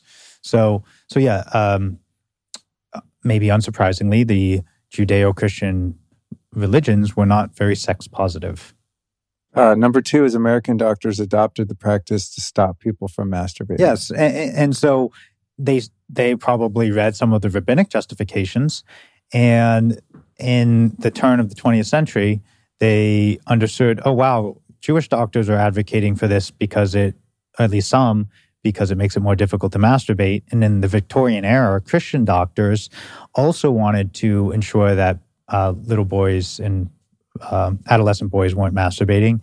And if you remove that tissue, the mobile tissue, it makes it harder to masturbate. That's why American men need lotion and European men just masturbate normally with the penis that they were given. right? So totally. Yeah. And, I remember that that part of your presentation. There's like screenshots from all these different films where there's jokes about a guy having the lotion next yeah, to yeah. the bed and things like that. Yeah. It's like all this adolescent humor, like Family Guy and South Park and um, probably Rick and Morty or Brickleberry or things like that. And it's like, yo, you guys don't see this. This is a total sexual disability that we're imposing because you're not supposed to need to go to CVS to buy lubricant to masturbate, right? We evolved in the wild and we're primates. I mean, you know, at the end of the day, you know, obviously we have culture and all of that great stuff, but we shouldn't need to have these these external additives to have sex and to masturbate. And that is what removing this s- sexual tissue does. And to understand that medical doctors were motivated to prevent kids from masturbating all the way through the 70s is really hard to stomach, but it's true. And if you were circumcised even in the 90s or 2000s, your doctor's probably, you know, 40 to 60 years old, and he learned at medical school look, we need to circumcise kids to make sure that they aren't masturbating. It's come a very long way, but uh, that's um, that's the nature of the, of how it started. And and and what about the scarring of the skin, right? Because you you show photos of uh, a natural penis and a circumcised one, and I like that you you nullify the differential of being uncircumcised. It's mm-hmm. actually a non-reality, yeah, right? Yeah. You're just you're just normal. Right? Yeah, the circumcised one is the one that's been altered and requires its own uh, its own specific name, mm-hmm. right? This is just called a penis yeah. or a circumcised penis. But there were photos of the two of them, and I don't think I've ever seen an uncircumcised one in action. Mm. And so the foreskin had been pulled back, and it was like, I looked at it, and it was all sort of um, very smooth looking, like mm. much like the like vaginal tissue, just mucous membrane, smooth, shiny, yeah. much more red. And I was like, well, mine definitely doesn't look like that. And then the picture of the one that had been mutilated is all sort of like calloused, really comparatively. Yeah. And I was like, mine looks like that one. And yeah, then you explained there's a carotenoid or what was the, uh, type of scar? I don't know if you remember. No, I do remember keratin. Keratin. Yeah, it's type of protein. It's what your nails are made of um, in rhinoceros horns. And what happens is, you know, these are mucous membranes. Like the inside of your lip is like the easiest thing to grasp. And the head of the penis is supposed to be kept warm and moist by the uh, mucous membrane of the foreskin, the inner part, which is like the inside of your, your lip. Um, and when you remove that over the decades, your body reacts to this, this external irritation by putting a layer of protein, that keratin, over it. So not only are you missing most of the sensory tissue, but the remaining sensory tissue is actually buried under a layer of callus protein right? And um, so it's a really extreme diminishment of the sexual organ. So you not only have the ring scar around the shaft from where the foreskin was attached, but the whole thing is essentially calloused. It's an extreme act of violence. Oh my God, dude. All right. Number three, signi- uh, circumcision significantly damages you for life. I mean, I think we've spoken yeah, to this, yeah, right? We, yeah, exactly. Okay. So we've covered that. Um, Number four, the U.S. media continues to push the American Academy of Physicians propaganda recommending circumcision. Mm. So this probably speaks to some of the pushback and criticism you and and outspoken um, intactivists have oh. had, right? Where the media labels you as some sort of crazy conspiracy theory mm. because you just want babies to be the way they were born. Yeah, yeah. Well, if you know, and fair enough, maybe I was uh, I was a little caustic, but you know. I, I was 25 I, and I wanted to make a point. and the American Academy of Pediatrics has no longer advocates for genital mutilation, so it was kind of effective in a way, right? Um, but if you look at kind of the slide, and it has all of these major media institutions, I'm hoping that they've changed with time. Uh, but you know, I don't want to misname them, but I looked up each one to make sure that they were advocating this old narrative that is beginning to phase out. It's like Boston Globe, um, ABC, Fox, things like that. I'm not 100% sure those were at the time. They were all quoting the American Academy of Pediatrics, yet uh, the American Academy of Pediatrics decision is demonstrably false if you were to peel it back layer by layer uh, in terms of saying uh, the benefits of the procedure outweigh the risks. But if you look at what the risks are, they admit multiple times they have no idea what the risks are. And if you look at the benefits, you see, oh, wow, they actually don't know how this benefits you in terms of reducing STDs or STIs, because when you look at the studies, it's very unclear uh, that they actually promote what the AAP says it promotes. And they don't include any contrary literature because they just say, oh, well, those were poor study design, right? so, but, and then they don't even mention how important the foreskin is. So there's this totally fallacious recommendation that is parroted by all of these major mainstream um, news organizations. And when you look at that, you're like, oh wow, that's he just showed me the whole thing and how it works. It takes 40 minutes, but it's it's correct. And I, I'm I'm optimistic that I'm pretty sure the narrative's changing, but it needs to change quicker. Awesome. And then number five, male and female circumcision are not similar; they are identical. Well, yeah, I mean, you're cutting off homologous structures of infants, right? Uh, the genitals come from the same structures uh, in utero. So during gestation, it's either a vulva or a penis, and you can mount the different parts of the genitals, the male and female. Like the clitoris is homologous to the glans, the head of the penis. The foreskin is homologous to the clitoral hood. Testes homologous to, um, uh, I believe, the ovaries. But the point is, we would never permit a physician or religious practitioner to remove the clitoral hood or the labia or the clitoris. Yet with baby boys, we allow them to remove identically innervated or homologous structures. But if that child were born the other gender because of the double X chromosome, then it would be unlawful. But in terms of like actual these psychological mechanisms that perpetuate genital mutilation, uh, removing the structures, adopting language that makes intact men feel lesser, uncircumcised. There's no unmastectomized woman, right? right. Like, right. Uh, like all of it requires this huge cultural and societal apparatus to continue genital mutilation, and all those things we readily recognize in like African tribes that mutilate girls, uh, those are present in our culture as well.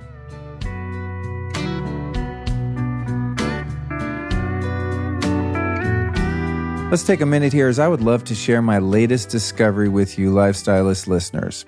As soon as I tried this product, I became instantly obsessed, and it's now officially a non negotiable ingredient in my morning smoothie and sometimes even coffee. First time I tried it, I felt focused, uh, my mind was clear, and it continues to improve my mental performance on the daily. I actually had some in my smoothie this morning and will likely do another scoop in some water for my afternoon work block to keep this brain pumping. You're probably hip to the superpowers of mushroom extracts and collagen protein. Well, the product I'm talking about here contains the most hyper concentrated forms of four of the best brain boosting mushrooms. So that's lion's mane, chaga, cordyceps, and reishi, plus collagen protein and Peruvian cacao. This magic in a jar, my friends, is called Collagenius. And I love that it turns your brain on without any jitters or crash whatsoever. It's super clean brain energy. So if you're getting beat down with the old brain fog, have difficulty focusing, and want to repair your brain in the most natural way, you definitely want to check this stuff out. Here's what you do. Go to nootopia.com slash Luke Genius and use the code Luke10 at checkout and save 10%. That's N-O-O-T-O-P-I-A, nootopia.com slash Luke Genius. And check this out Nootopia, the company that makes Collagenius, is so confident that you'll love this product that they offer a 365 day money back guarantee. So uh, there's no risk for you here to check this out. Again, your link is nootopia.com slash Luke Genius, and the code is Luke10. Do it now, you guys. Your brain will thank you.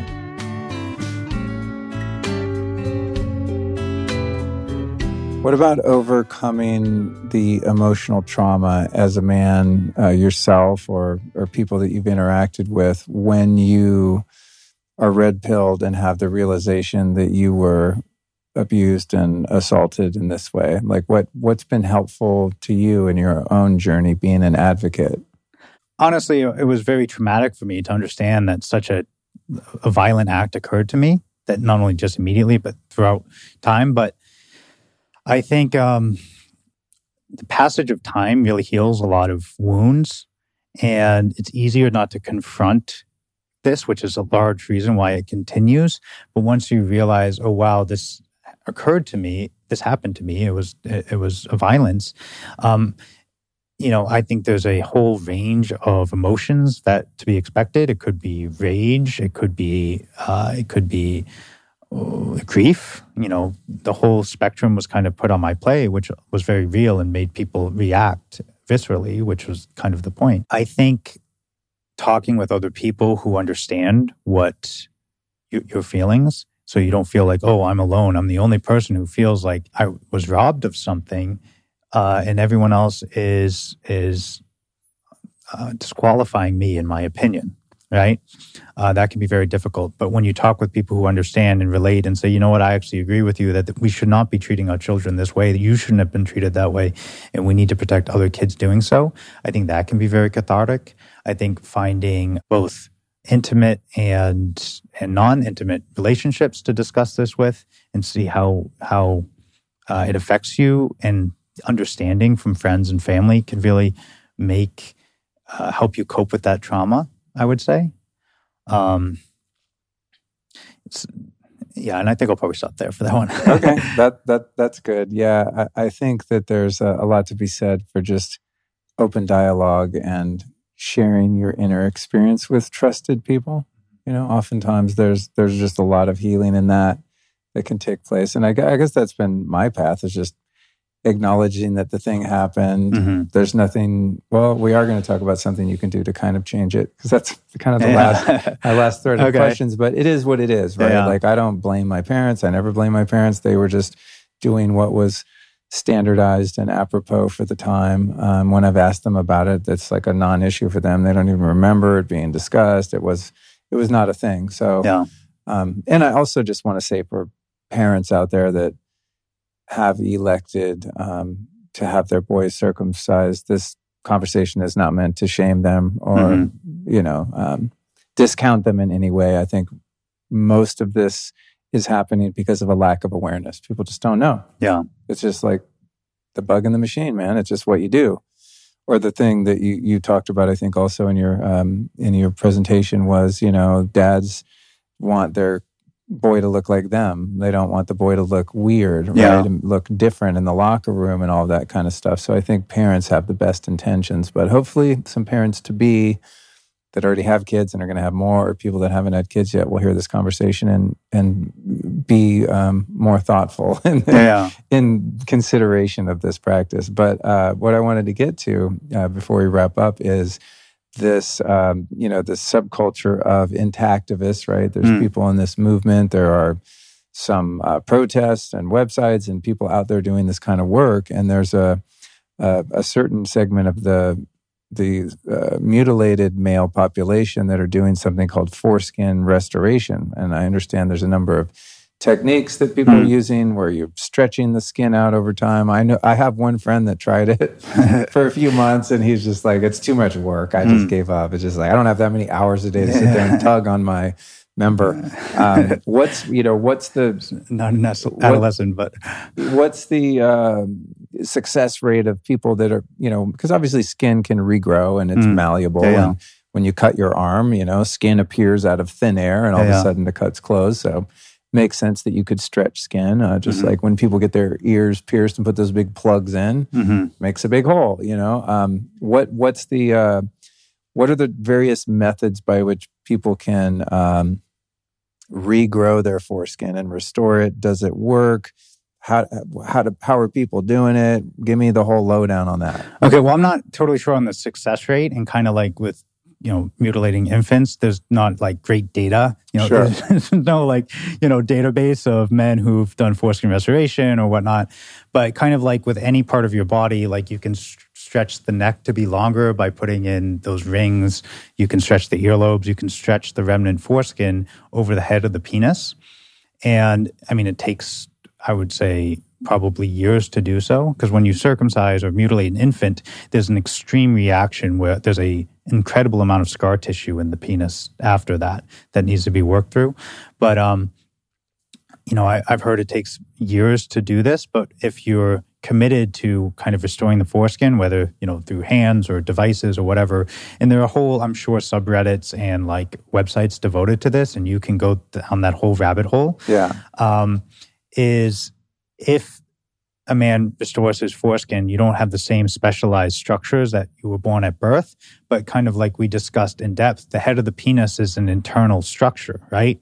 And so if the restored foreskin, which is stretched skin, covers the head of the penis, that head of the penis will actually uh, be restored to its more or less to its original sensitivity after weeks that keratin that we discussed that covers the head of the penis will kind of fall off and men and you know i probably won't talk about my my personal sex life maybe in a future episode of this fair enough but uh but uh, I've heard that orgasms become far more intense when the head of the penis is more when it is uh, sensitive because it's it's covered in internal structure.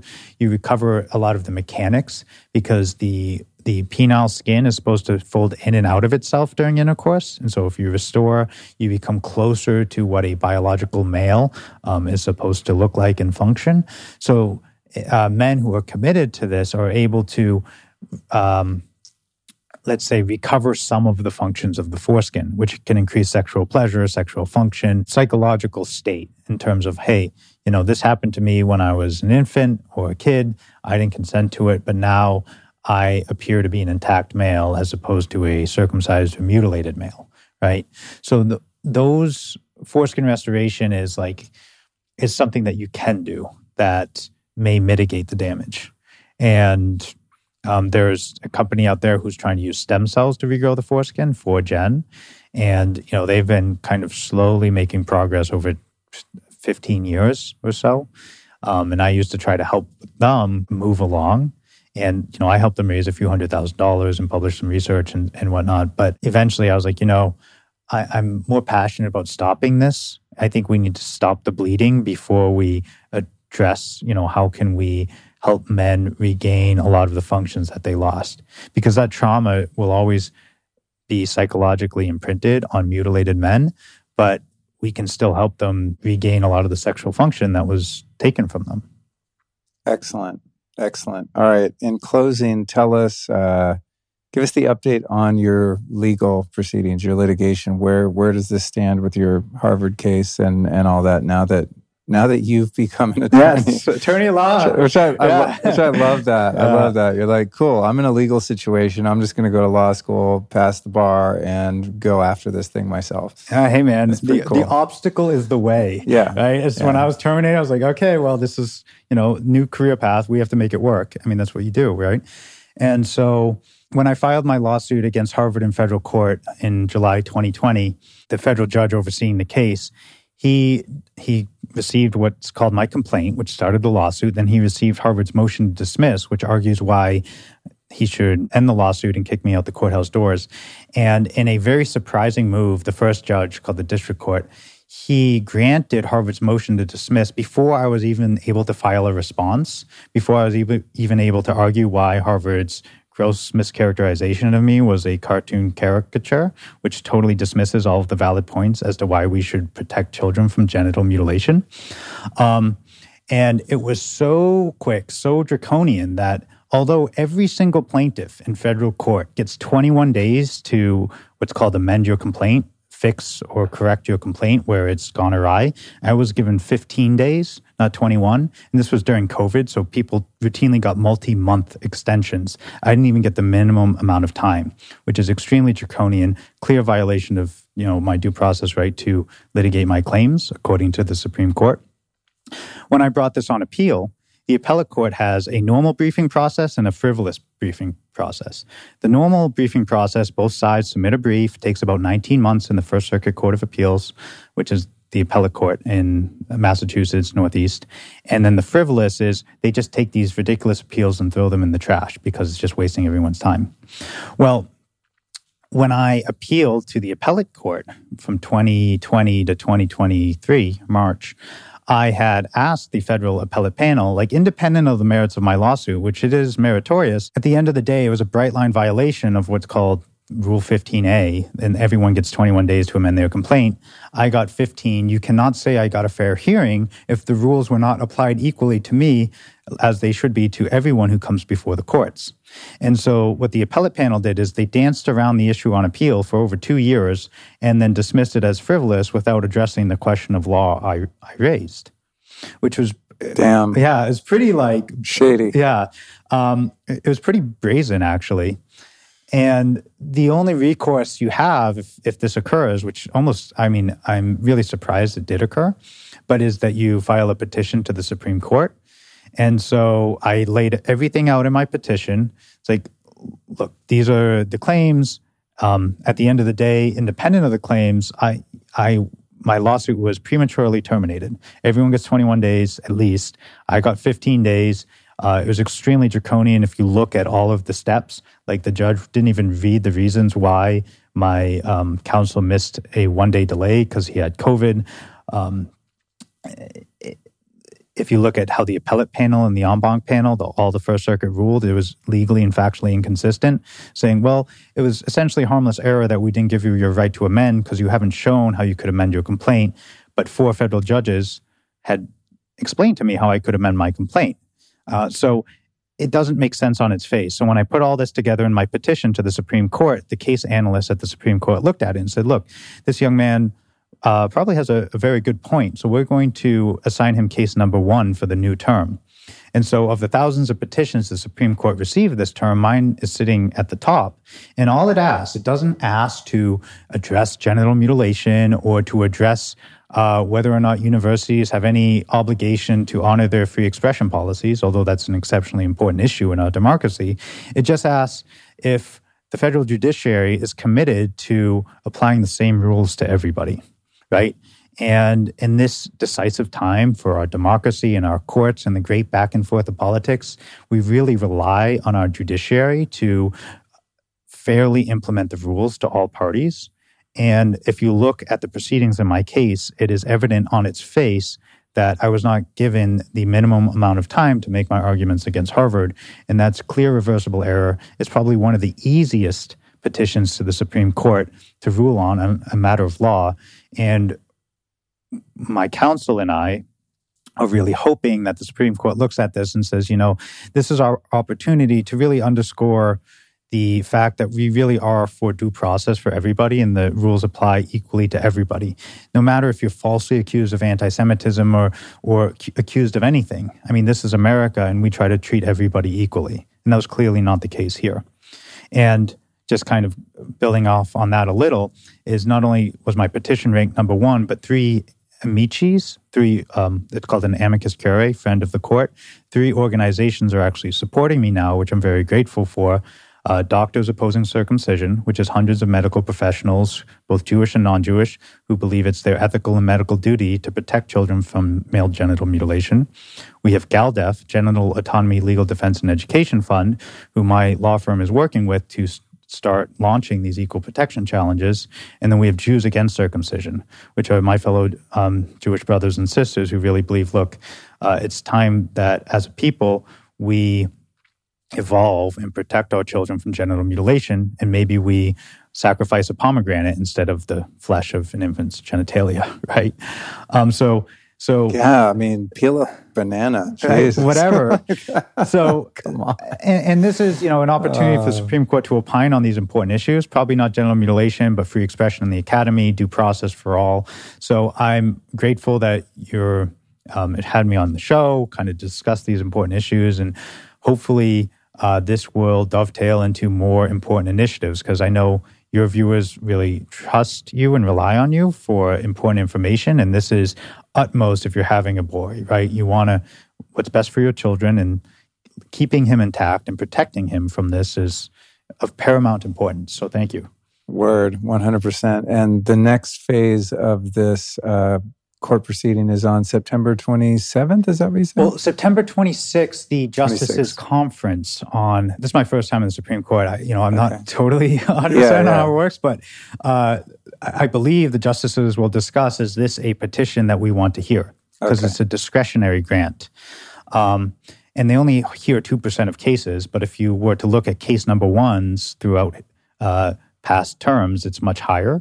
Um, and also, I have an amicus brief, which also increases the chance. It's a timely issue uh, in terms of you know enforcing due process for everybody. So uh, we'll see if they hear it. But I think it would set a really strong precedent to equally apply the rules of civil procedure to everybody. And it would set a very sad precedent to ignore the case and deny the petition and allow different rules to be applied to Harvard as opposed to everybody else, or whatever the case may be. Word. Word. Okay, great. Well, this episode's going to come up before that, so hopefully we get a lot of ears and eyes on on your uh, your fight against the machine. What do you see for yourself in the future once you kind of you know extricate yourself from the Harvard drama and all of that? Um, is this the kind of work you're going to be doing as an attorney? Are you going to focus on advocacy for for this issue, or just you know be a litigator in general cases of whatever ilk? Like, do you see yourself yoked to this particular topic hmm. for the foreseeable future, or do you want to diversify and do other things with your life? Like, is this coming to a close, or is this like a mission that's going to go on for well, you? Well, it's a great question, and the Harvard case is going to end no matter what. Um, the genital mutilation stuff, I would like it to end because we stopped doing it, but. I will continue to litigate issues for children's rights well after the Harvard case ends, however that may be.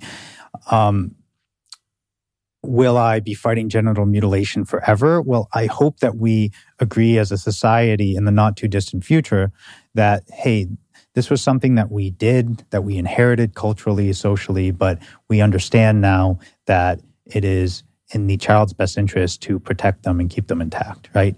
I'm hoping that we can come to that realization in, you know, five years, maybe, maybe more, maybe less. But there are some causes, like I mentioned before, gay marriage that flipped very quickly, legalization of marijuana. I think that this is an issue that's very timely, that can unite people on the left and the right and even apolitical because it is just a human thing to want to protect kids and protect the innocent. And this really is just just s- such a tragedy to perform on a person. So I'm hoping that we can resolve this in a matter of years. Uh, I'm a full time litigator as well. Uh, right now, like I've got a big trial coming up. I got a bunch of clients. I'm I work probably more than I would like to, but we'll see where things play out. Right? I didn't anticipate I'd end up here. Right? Uh, yeah. Life is a journey.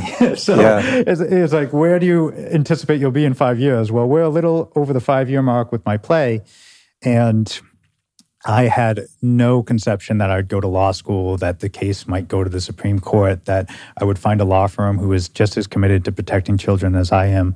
So, like, we will see. I, I would like to continue to help people in whatever capacity that is, as an advocate, as, you know, maybe a politician, as an entrepreneur. I'm not sure, but there's a lot of opportunity out there. And I think that we both can make a positive impact. So we'll do what we can. Awesome, man. Well, I'm so grateful that you flew out here to Austin, Texas to yeah. have this conversation. I love that. I'm always very honored when someone deals with the uh, stress of travel just to come see me and the people that listen to this show. So I appreciate it and um, appreciate your fire, man, and your courage and integrity and tenacity.